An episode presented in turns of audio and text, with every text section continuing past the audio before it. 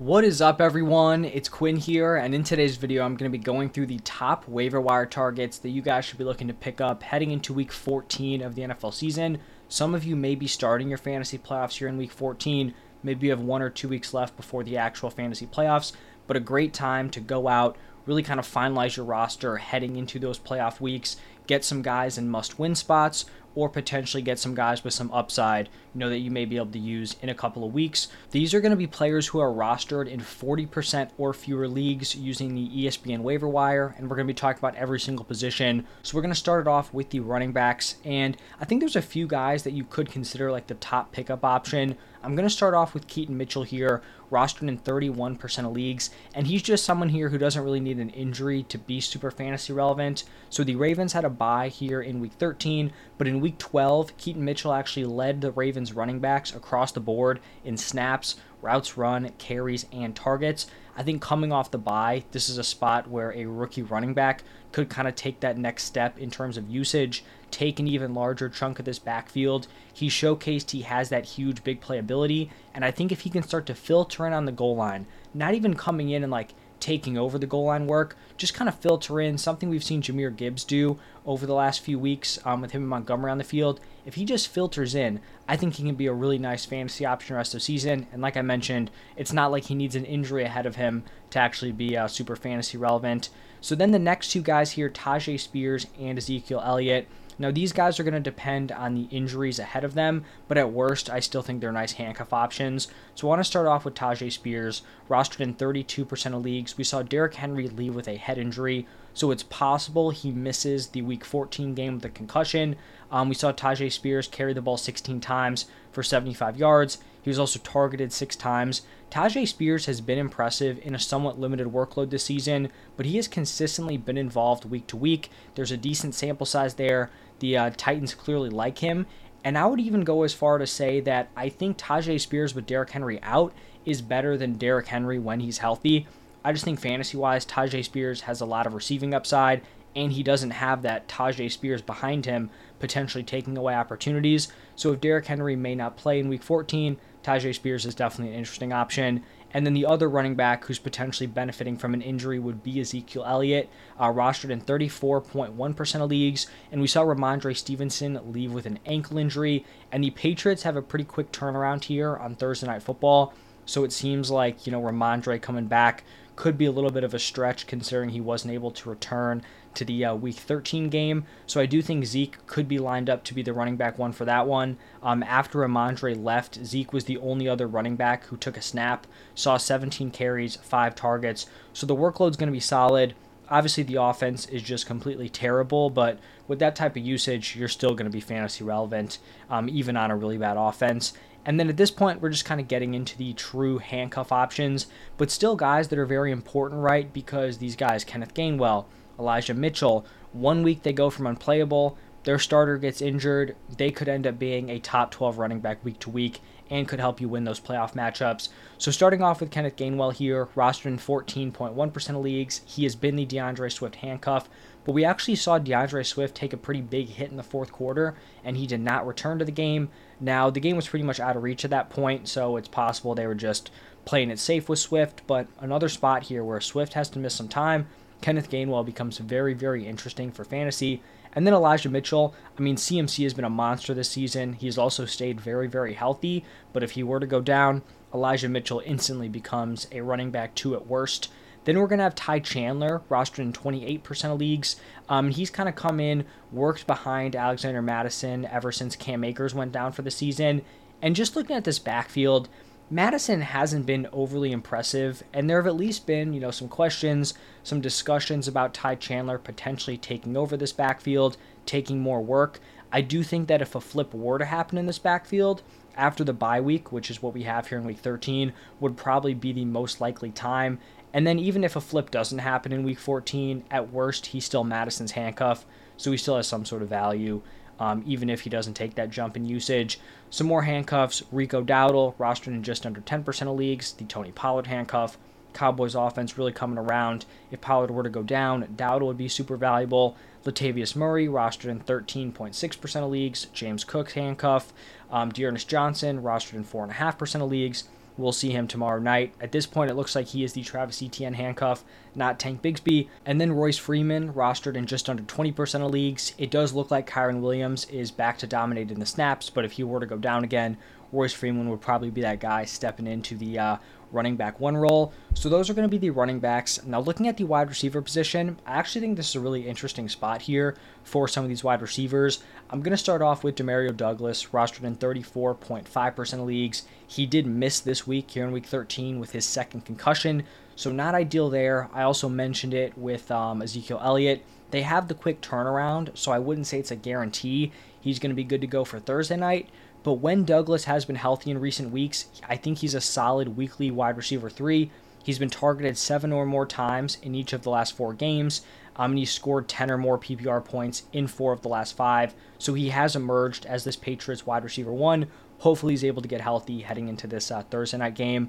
Then we're going to have a pair of Packers wide receivers here, Romeo Doubs and Ontavian Wicks. Starting off with Doubs, just made the cut, rostered in 38.2% of leagues.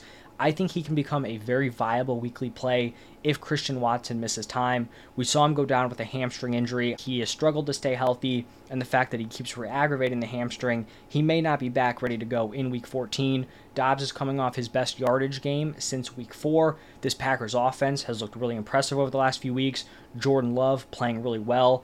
Doubs has 11 or more PPR points in 3 of his last 4 games, and then 11 plus PPR points in 5 of his last 7. So I think if Watson does miss time, Doubs will very likely lead this team in routes run and will just get that wide receiver workload moving forward and would become like a nice wide receiver 3 play week to week. Also mentioned Dontayvion Wicks. He's actually rostered in under 1% of leagues. He hasn't been a guy who's like consistently commanding volume, but he continues to make an impact even in a more limited role in terms of his usage. He's had 40 or more receiving yards in each of the last 4 games, and another guy who should get a bump in usage if Watson is out. So you kind of have all those young guys, Jayden Reed, Romeo Doubs, Wicks, all could get a bump in usage. Jayden Reed just missed the cut. So if he's out there in terms of usage, just missed it. If he's out there, I would definitely be interested in him. Sandwiched between those Packers guys, you're going to see Noah Brown.